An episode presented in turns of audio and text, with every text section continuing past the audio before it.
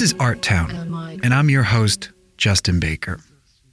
This month, my guest is Deborah Zlotsky, which was a real treat for me because I've been fascinated by her work for a long time. I've been a fan of those rich saccharine colors, those curving geometric shapes, and weird moments of flatness pushing suddenly into three dimensional space and then back it can really take your head off in some way and put it back in a good way. And if you've listened before, abstraction really fascinates me. I don't understand it. I don't want to. And it's not like understanding, like I've read a sentence and it makes sense, but it's more of, as a person who makes things, understanding how it's made or how you build that language that becomes the process for creating the work. That's the part that fascinates me. And the conversation I had with Deb was immensely fun, and she shared a lot. And it was very interesting. And you're going to hear it in a minute. So I do want to say if you're in the city at the end of the month, you can see Deb's paintings in person. Her show, Today is Yesterday and Tomorrow, is at Mackenzie Fine Art, which is located at 55 Orchard Street in New York City. And it's up from March 31st to May 7th. So here we go. This month, Deborah Zlotsky.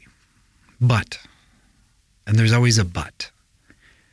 Recently, I've been listening to a lot of Tropicália music. So this month, to set the stage, is Jorge Ben singing about his favorite soccer player, Filho Maravilha, the classy maestro.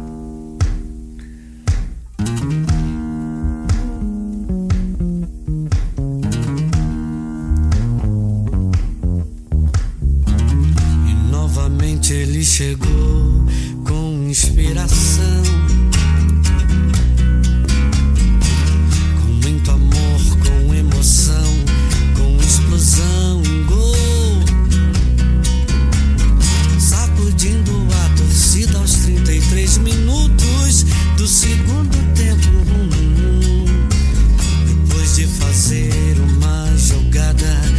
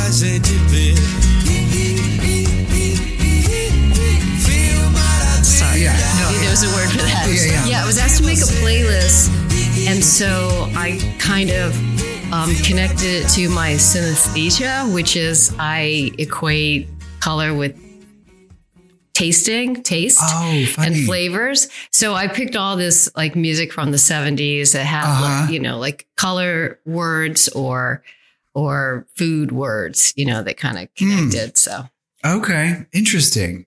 Um, so but I usually don't listen to music while I yeah, while I work. there we go. I listen to books. I listen to audiobooks. Oh, funny. Okay. it's so immersive for me. And a lot of times when I'm being a little bit, you know, like sort of bratty and I'm feeling like I'm overwhelmed by time management, the draw back into the studio is the book I'm listening to because there's something like hard for me to figure out in a painting, but I know I'll just go and I'll listen to that, keep Uh-huh. going in that novel, and Yeah. I'll figure it out. Uh, so the the book draws you back in.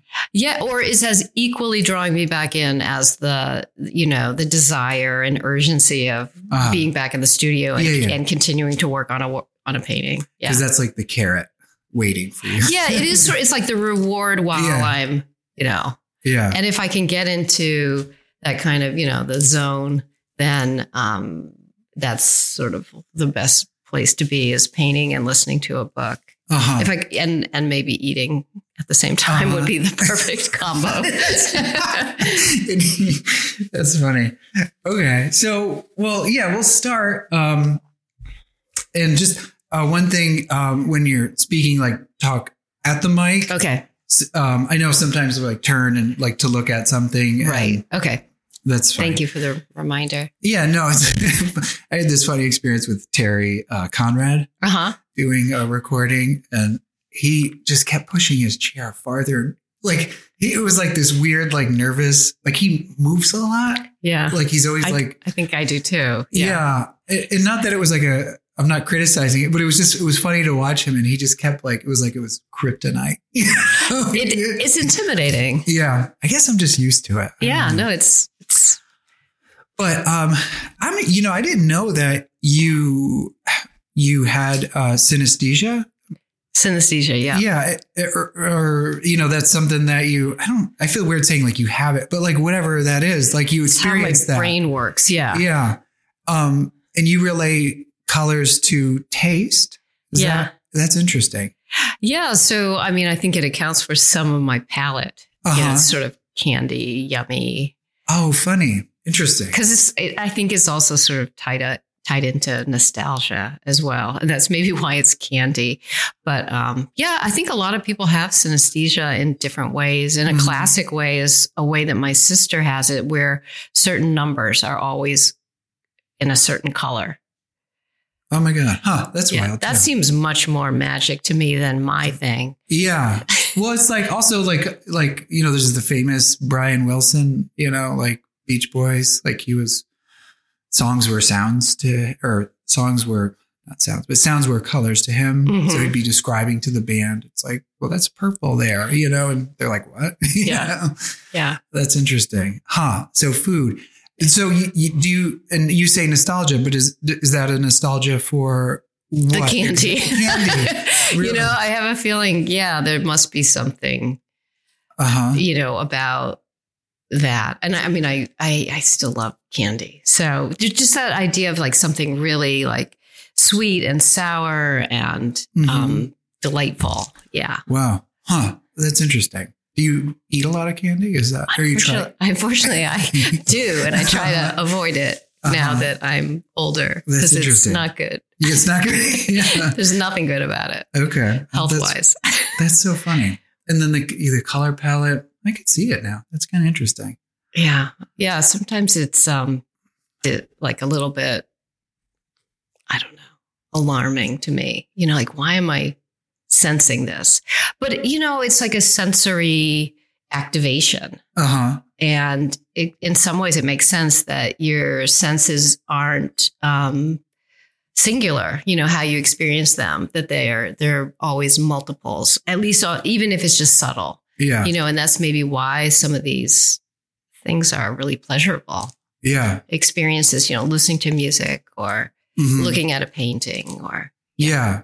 Yeah. I mean, we were talking about that. I mean, listening to music, that's, yeah, it's very, when I like, um, music to me is like, it's like a, there's a very physical feeling to it. Mhm. And like when I used to play music, I, that was like the big draw for me was uh, like, there's, there's a physicality to it. And I can't not like associate those things two together. Like Mhm. it just has this really internal feeling for me. That's like very odd. I to me, I don't know. Maybe other people feel that way too.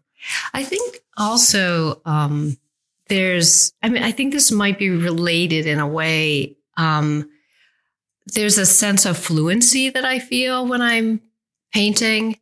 And I think that the kind of urge to communicate and be fluent mm-hmm. um, is something really basic, also. Um, you know, kind of maybe on the same level as of the senses. And I like I'm terrible at learning languages. Uh-huh. Um, and I always was really uptight and not good at hear. I, am terrible at hearing it. I can kind of read. Um, I can read Spanish and I can read a little bit of German, but to speak it, to hear it and respond is really hard for me. So this, the pleasure of fluency that happens in the studio is, yeah, it's really, um, something essential, I, I guess, for my on that like experience level of uh-huh. what am I experiencing as I'm painting. So you feel like that's your optimal like communication? Yeah. In a way? Yeah. Like that's where it's everything's clicking. That's where I'm yeah. Yeah. And I think that also is I mean, there are a lot of reasons why, you know, I choose to do things um, but the idea of putting multiple languages in one painting is also part of that, you know, to be able to, you know, work more abstractly and, and with flat relationships or to work more illusionistically with, mm-hmm. you know, realism and to be able to kind of go into both of those languages deeply is super um, satisfying. Interesting. Wow. Yeah. I mean, that's something I, like looking at your work lately um, you know, knowing I was going to talk to you and just being a, a like a, a fan in general over the years. Um, it's, it's interesting to hear you say that because it, it's something that fascinates me, particularly like in the, the early or this, this newer work where you're, you, it seems like you're really pushing the flatness in the illusion of the, the physical space is, is getting it, it's like dissipating a little bit more. Um, and it, I was curious, um, what, what was like pushing that if, even if that's true or not, I don't know, but it feels like it's like kind of there. It, what was pushing that? Like, um, uh, why, I guess that's, mm-hmm. it, was there, well, if you looked at the you looked at work that was let's say 2016, it probably was kind of more planar and sculptural. Yeah, yeah. yeah. And then later I got into kind of getting rid of some of that jumble into um, some um, flat relationships that were, I guess you could say that they were more severe, you know, yeah. like stripes or, um, and in those paintings, the ones that were stripes and more, yeah, more somber, let's just say, I always had sort of these trompe l'oeil areas or, you know, of string yeah, or yeah. little props and things. But, but as I was working with those paintings for a bunch of years, I realized that when people looked at them digitally, they just never even noticed those. So they just saw them as sort of these flat, abstract paintings. And that's why more recently I've wanted to make the dimensionality, you know, more overt in mm-hmm. larger passages of the painting. So I think I've always been, you know, kind of flirting with 2D and 3D. If and if yeah. you go back before 2016, it was similar, although um, I came to I think I, you know, when I first started painting, you know, it was all about working more representationally. Uh-huh. Um, and then it's I started to shift things and you know i could go on and on about that but anyway no you could i mean i'm curious so i don't think i obviously i don't i don't know i'm it's interesting to hear that you started out more representationally yeah. like what was was there something that switched for you that you were like i mean oh. i yeah I, I i usually do work i mean i often do work for like um i often do work for like um you know, a, lot, a handful of years, five years, seven years, 10 yeah. years. Um, and then I get to a point where I realize I have to make certain choices in order to really move it forward in a significant way. And that's when I decide that that's when I made the biggest shifts. Yeah. Like, okay, what is not satisfying about what I'm doing? So I started off working figuratively. uh huh. Um, and over time, I I realized that I was just sort of squeamish with how people were interpreting these figurative situations. There'd be like Mhm. multiple figures interacting with one another, and I realized I'm just like a more abstract thinker, and I don't feel comfortable when the narrative is really readable and then misreadable. Mhm. Um, and so I began to experiment more. I that led me to work that I did for quite a while that I, I refer to as kind of these surreal still lives where I would appropriate objects and figures and forms from um, like, like 14th through 19th century European and American painting. Um, part of that too was just to get more art history, that love of art Mhm. history and the time spent looking at really beautiful paintings from the past. And I would put, anyway, I would put these appropriated um, um, objects and forms in spaces together. So they would be kind of flat in some ways and dimensional in some Mhm. ways. And then I just sort of moved from there. I did, I did a whole series of books that were opened and they were art books. So it was playing with this idea of the the images were on were two dimensional, yeah. but then I was opening the book and putting it in space. It was three dimensional. uh-huh. That was in the early aughts, um, and then I started to experiment with. Um, I mean, basically, I decided that it was. I still was in kind of enraptured by the magic of illusionism of light and space and creating creating form but i wasn't very interested in looking at photographs or digital Mhm. images or real life. I didn't want to just translate what i was seeing. And so i did for a long time i did a, a series of just drawings and they were um, powdergraphite on mylar. And i would just sort of move the powdergraphite around till it started to look like something. And then i just sort of would in a way like i was a, i felt like a sculptor Yeah. you know, making these um, sort of unbelievable, believable forms that were kind of natural.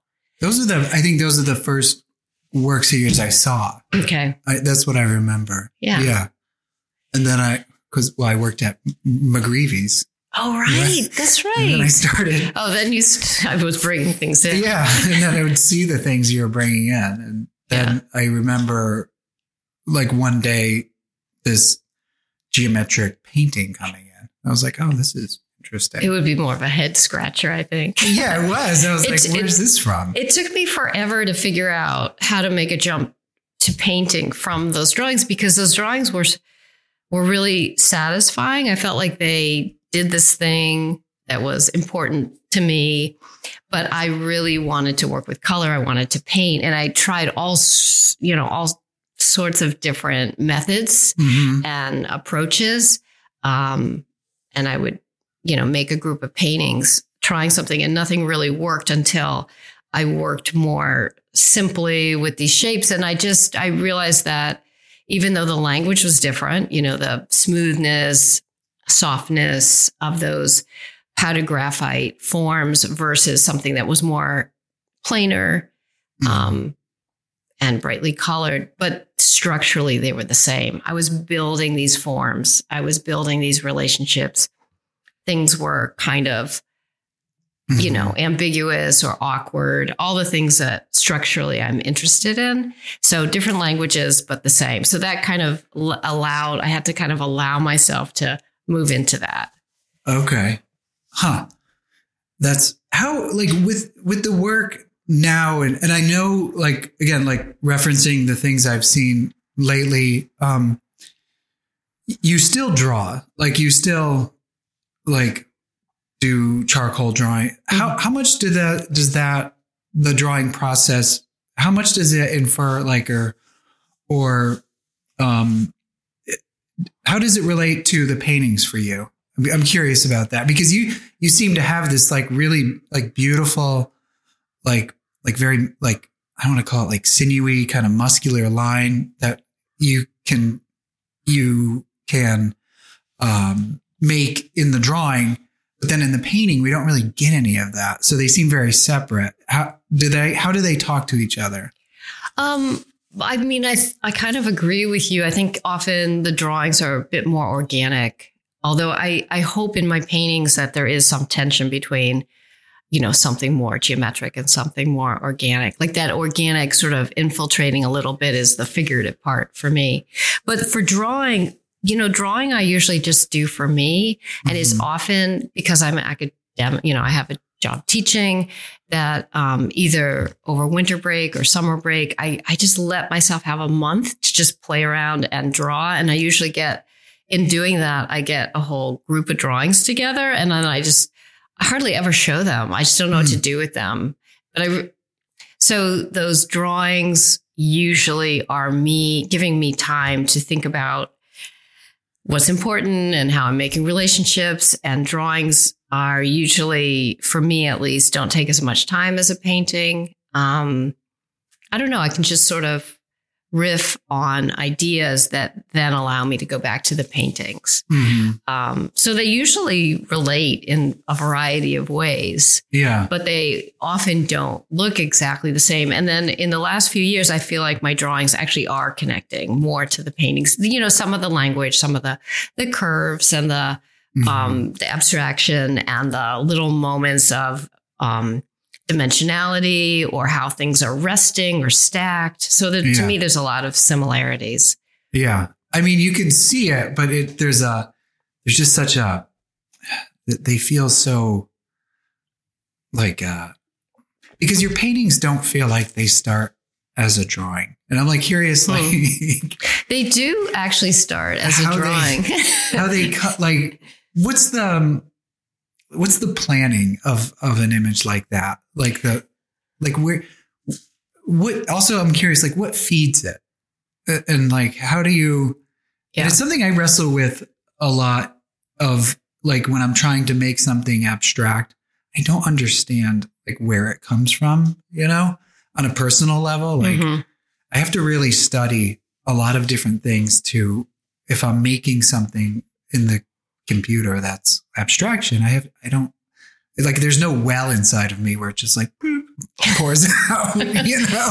Well, or, it, well, I mean, the way I understand what you're saying is that a lot of times when I'm my first passages in developing a drawing or a painting, you know, I can make something that looks okay, uh-huh. but it doesn't have that oddness or unexpected quality until I spend a lot of time and I just keep changing it and changing it and changing it. So my process is very much about um, just editing in this sort of crazy rabbit hole kind of way. And then it just leads to whatever is the outcome, which is really similar to those powdered graphite um, drawings because they uh-huh. were, I used to say, I would draw what I think I'm seeing, you know, which is like almost like a Ouija board, like who's in control, you know? right. And I and and I do have to kind of self-examine like am I just doing something super conventional that I've seen before and how uh-huh. much am I just sort of a conduit for like the general culture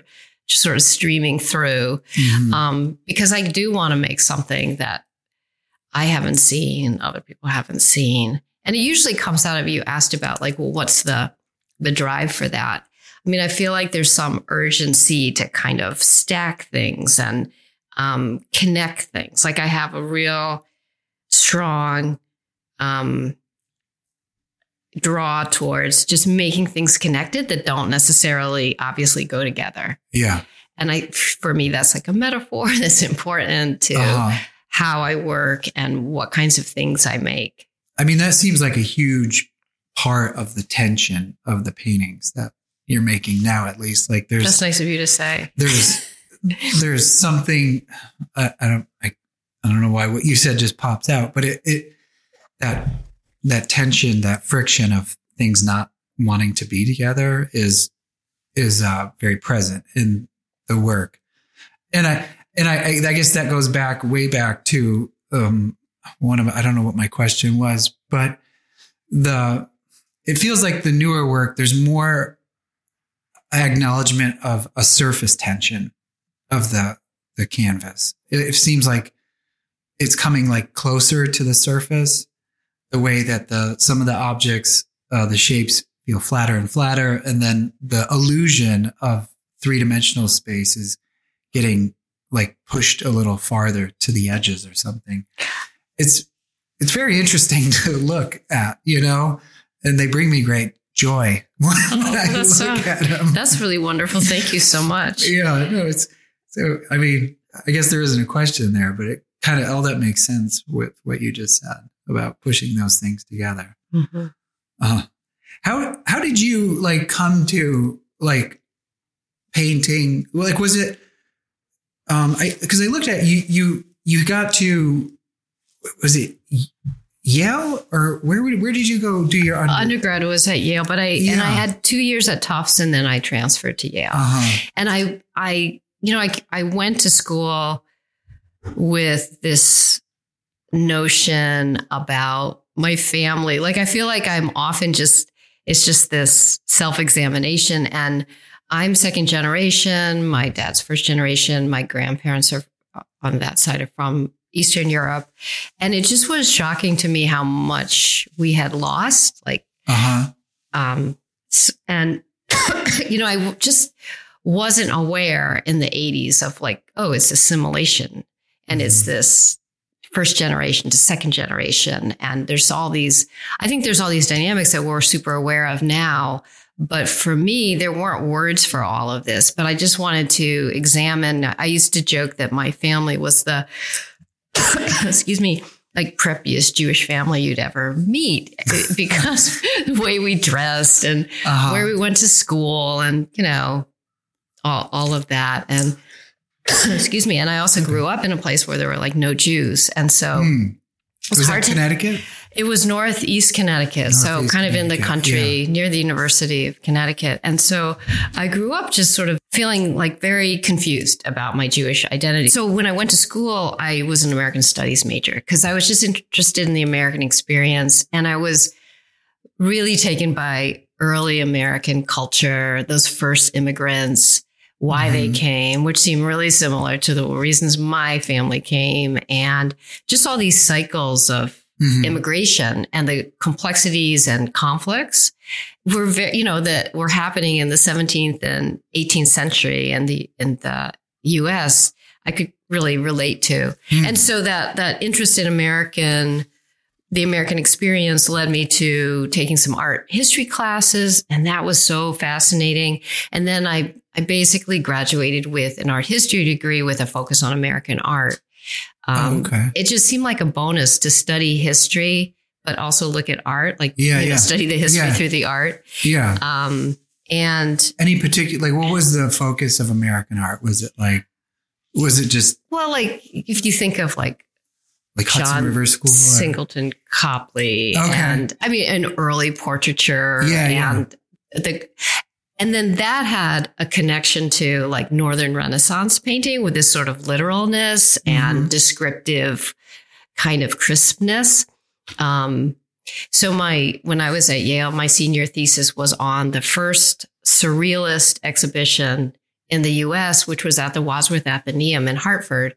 Um, I had been an intern there and had done research there, and so to me there were these connections between surrealism, like that sensibility of like Yeah. this distortion, Mhm. and some of the distortion that was in um, earlier American work. huh. Um, and so like I, you know, I feel like I'm still, I still kind of carry a torch Yeah. for that kind of description, but also um, level of description, but also the distortion as well. Yeah. I I I found that that fascinating too. Um when you find those moments of like weirdness. Um I took a class uh when I was at Purchase where we would uh go to um the cloisters. The cloisters. Okay. Yeah, yeah. There it just came to me. I was like, um, but uh, yeah, and I, I was I, be- like, I was so interested in the way they were depicting space. And it was like wrong but right, you know. And I don't know if that was what you were responding to in in the uh, the paintings you were looking at, but uh, there was just it was just, there was like a weirdness to it that I was like, oh, this is so strange. Yeah. Like what the meticulousness and what was valued. Yeah. Yeah. So how do you go then from art history to well, I'm going to make it too. I'm curious about that. Like, how do you go from art history to studio? Yeah. Yeah. And I think a lot of people go from studio to art history. Like, that's maybe the more uh-huh. usual direction. Um, well, you know, I, when I would, when I was in the art history um, class classes, and you know, it was this is back in the day with slides and the lights yeah. are down, click, yeah, yeah. click, click, click, click, click. Um, I would start to feel kind of nauseous oh. when I would look at the works and focus on them and the way they were painted, and um, I would just something was sort of seemed like a sen- it was a sensory experience. Mm. and um, i actually started graduate school in art history. I um, went to the university of new mexico. They have a graduate program or at least they did in american art. But i moved out to new mexico and i um, was living in a tiny rental house uh, and i got my dog emma at the pound. And um, it was great and i was there for about a month and then i went in on the first day of classes and I just thought, oh my goodness. this is not for me. what am I doing? And uh-huh. yeah, and it wasn't anything um, about them. They were like amazing professors and yeah, really yeah. fun classes. And I was a TA and all of that was all fine. But I just knew I didn't want to do it. And I had been, uh-huh. I had taken a painting class um, at at Yale and I had just never stopped painting. I mean, I made awful paintings. They were just terrible, mm-hmm. but I just really wanted to make paintings. Yeah. Um, so I left after a semester and I moved to DC. My sister Nancy was there, and um, I started taking some studio classes at American University. Oh, interesting. Yeah. So. And then you just moved from there, and you worked and, then, and built a portfolio. And I mean, you know, by the time I was done with American, I mean, I was like maybe foundation level. Mm-hmm. And then I applied to UConn to their MFA. And I really wasn't ready. I mean, I never should have done that. I should have given myself a lot more time. Um, but I think they they let me in on my potential.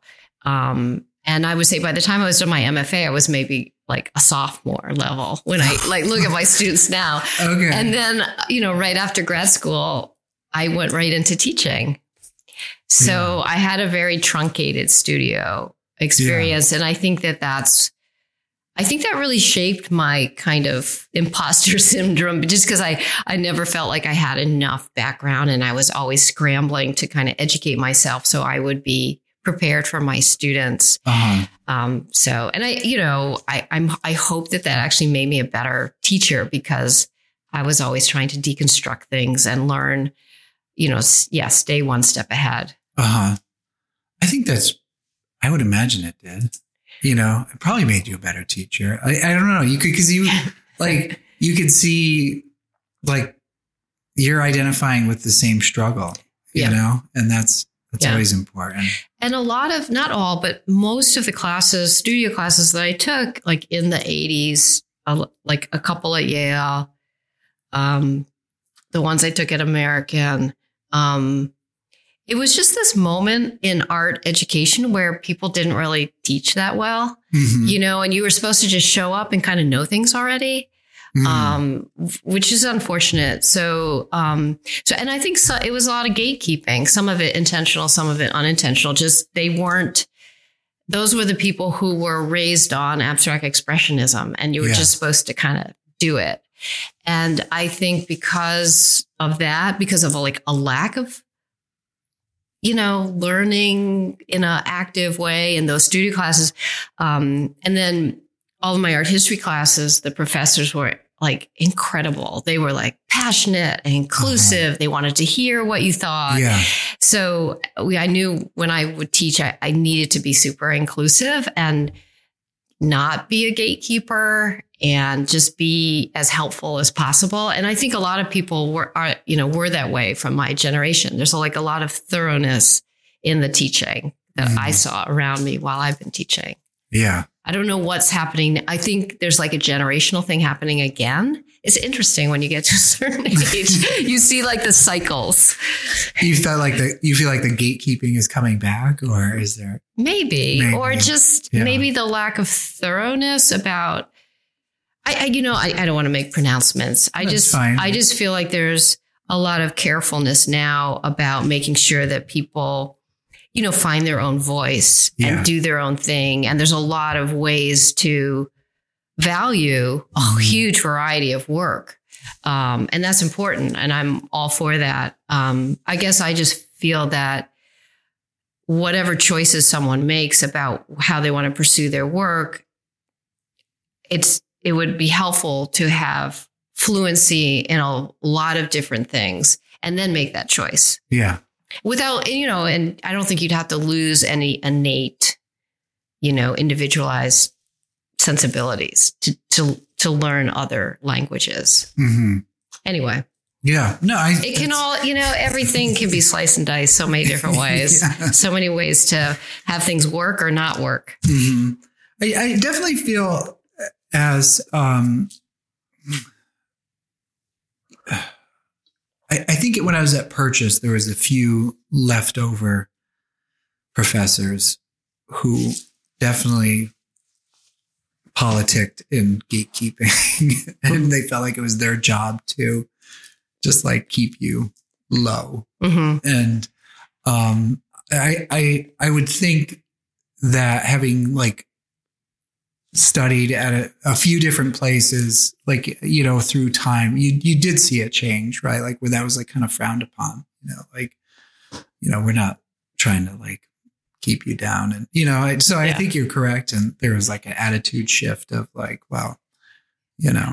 Right. And i mean just i would hear stories about what it was like teaching in the like let's say the 70s i remember a professor telling me when i was in grad school like you know that they just threw all the students work down the stairs and just said it was shit and Yeah. like can you imagine that i mean Yeah, yeah. and like and what would be the point of that Yeah, you know no, there really was. Uh, I remember being in a crit at Purchase, and there was a uh, professor who was notoriously like vicious, and uh, he. Um, it's funny. I tell this story to my students sometimes.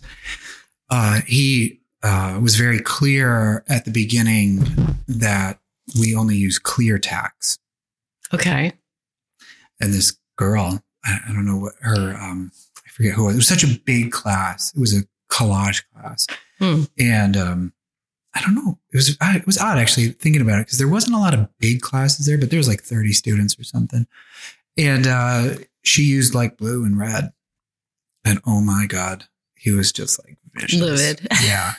He said, he was like, uh, we get to it and there was a little anticipation, I think, uh, for a few people, like, what's he going to do? But it wasn't like, oh, geez, you know, red, you know, I think most people were just tired. hmm And he was like, he gets there and he's like, whose is this?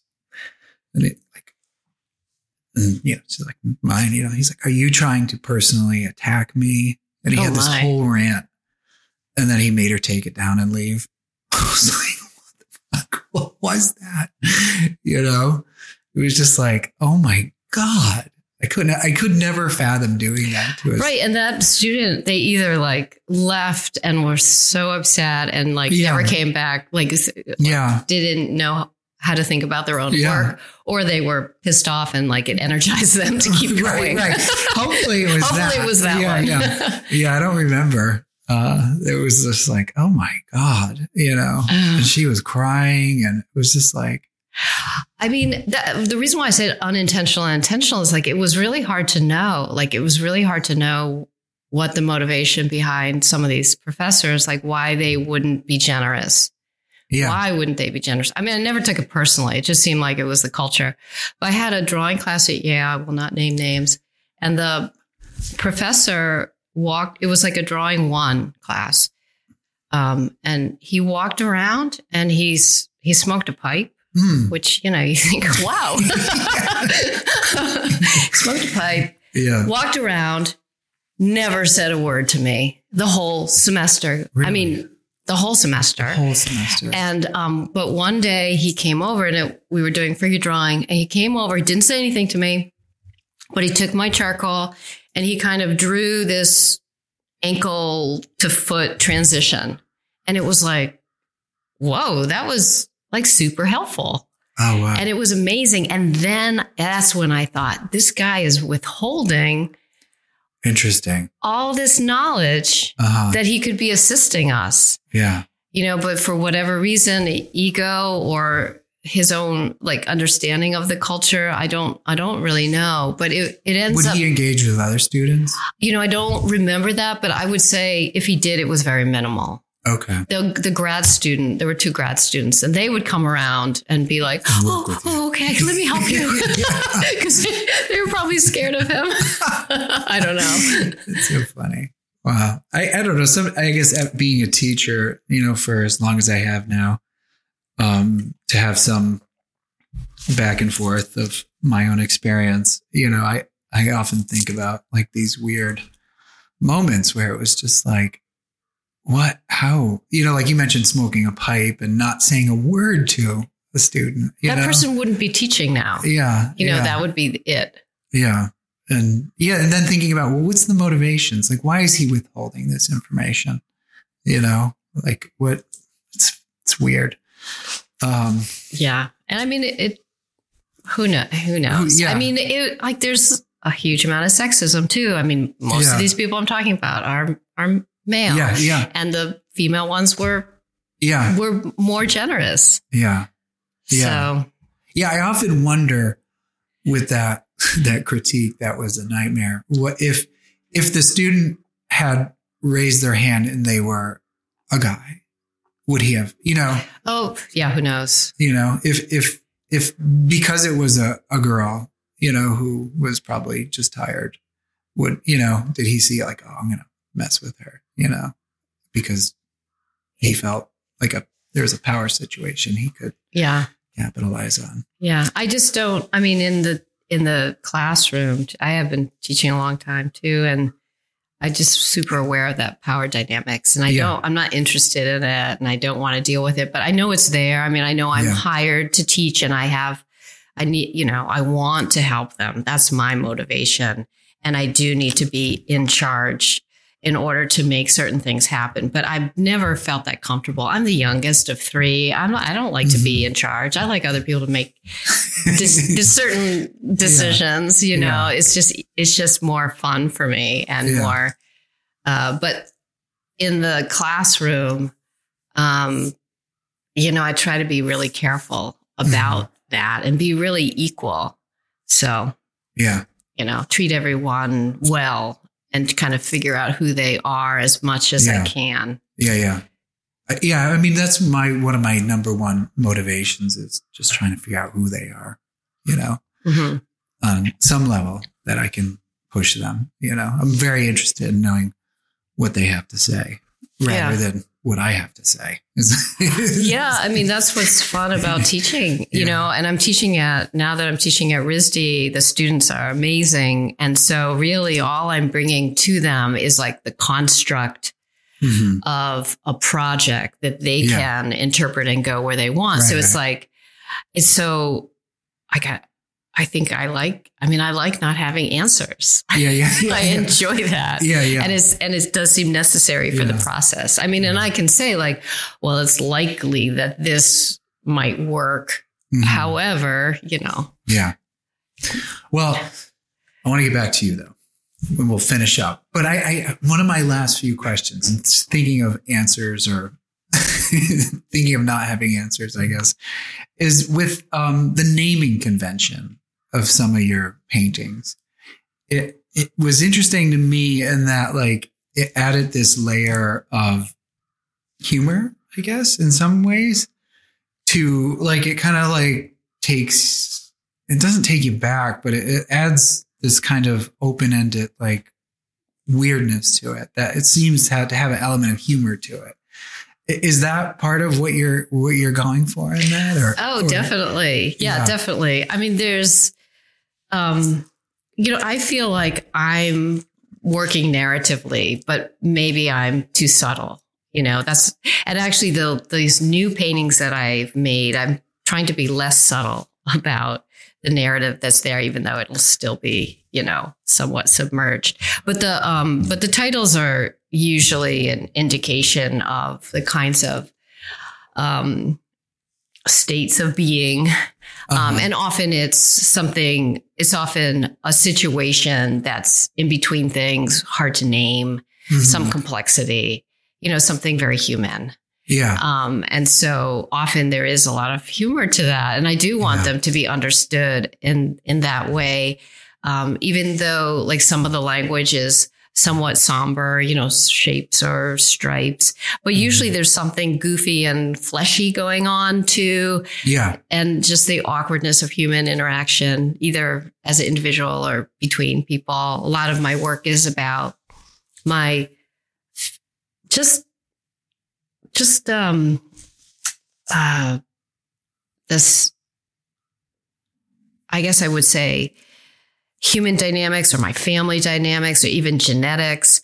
Um, i did a whole series that i called dna and there were just like two abstract forms interacting um, in this way that they like didn't go together but sort of did go together because i my parents are elderly. My my mom died recently in their Oh. in their 90s um, and it just seemed like these are two people who do not belong together. And yet they are together and Yeah. very loyal in lots of ways. And just the, the strangeness of that or just thinking about anyway. So and then my more recent ones are just sort of taking that more the broader idea and bringing it to um, focus on my jewish identity and Uh-huh. kind of coming back to what i was what i spoke about earlier Yeah, with the of being out of art. yeah. Oh, that's fascinating. Huh. So I always have a story um, when I'm making it and how I understand the these the situation. Like I think of my paintings as situations Yeah. um, that are kind of beautiful, but kind of something's a little off. Yeah. Um, because I think that's You're right. Well, it goes back to putting things together that don't necessarily belong together. yeah, and Yeah. then seeing what happens. yeah, yeah. Yeah. I mean, one of my favorite, I mean, you had, I wrote down a few. I mean, but I really enjoyed The Ministry of Hope. I thought that was a great title. I have to look at that up to Yeah. see which one it is. and Stop Me, Oh, Stop Me. Oh, okay. Funny as well. It just, I mean, it adds this layer, like you said, of humanity to them that makes me think like, oh, this isn't just a geometric painting. There's something more going on here that is can engage on a level. And the way that it, it's they're continually to to play with that surface tension. And that's the word I'm using is probably incorrect or phrase. No, that's a, that But seems it- like a it fine seems phrase. it's something I think about in terms of photography. So that's my photographic mind thinking about Yeah. Well, I've been about thinking- a painting, which is kind of interesting. Um, yeah. So I just uh, well, go ahead. What were you going to say? I was just going to say, when you work abstractly, oftentimes people are going to look at the work and view it in a more formalist way, uh-huh. you know, and that's it, it starts and stops in that arena of formalism. Um, but you know, I everything has meaning to me, you know, like Yeah. so for me, they're metaphoric Yeah. and there's some kind of transformation going on in them you know something Mhm. flat to something three-dimensional or back um, there's something some human trait to these abstract players Mhm. um, and so for me the abstraction is a an opportunity for metaphor Mhm. Yeah. I, I mean, I would definitely second that with your work.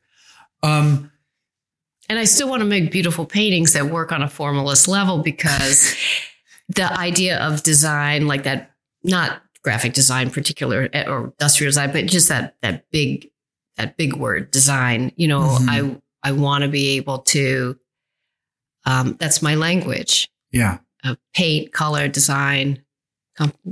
So um, it needs to operate on that level because if it doesn't, I I should be writing poems or Mhm. I should be doing something else. The titles actually made me feel like, do you, you must write or something. You must, I I um one of the reasons I got out of art history is that it was so painful to write. Yeah, I can write okay. I can write clearly, but Mhm. I don't take a lot of well, I sh- I shouldn't say that. When I'm done, there's pleasure. Like if Mhm. I can get at an idea. But n- most of the titles are from novels I'm reading, oh, little accent. poems, y- you know, New York Times, Right, right. you know, could be nonfiction. Mhm. Um, I'm always writing down phrases that I'm, Mhm. I'm, and then when I have paintings that I want to kind of skew them toward an idea, then I'll start to really look at words and their history and try to find some some source that connects to them. But I have like a running list of titles, and I try to see if Oh, something I've found yeah, yeah. could apply. Yeah. Oh, that's funny. Yeah. It's so, I always find it kind of um, disappointing when something's untitled. I'm like, oh, come on. There could be- I, I'm okay with untitled. I mean, it's okay, I guess, but I just always feel like, oh, Give me a little direction. something. Yeah. Yeah. A nugget. Well, everyone's so it's an different. opportunity to, you know, lead the viewer. Exactly. Yeah. Yeah. Give them something. Yeah. Well, Yeah. It can be important. Yeah. Um, I think we said it all. I think this is That's good. I'm, I'm just uh, enjoying the conversation, but Same. yeah, I think we're. Um, I don't know. I I'm stumped now. Okay. I have to think about all this. Yeah. No. No worries. It's it's uh, lovely to speak with you, Yeah. and thank you for taking the time to do that. Of course, yeah. No, it was honored. really. Um,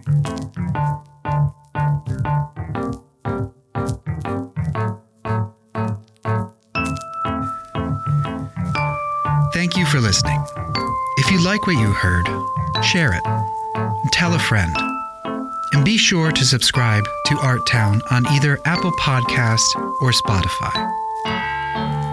Art Town is engineered and produced by Silent Studios North with exclusive theme music by Phantogram.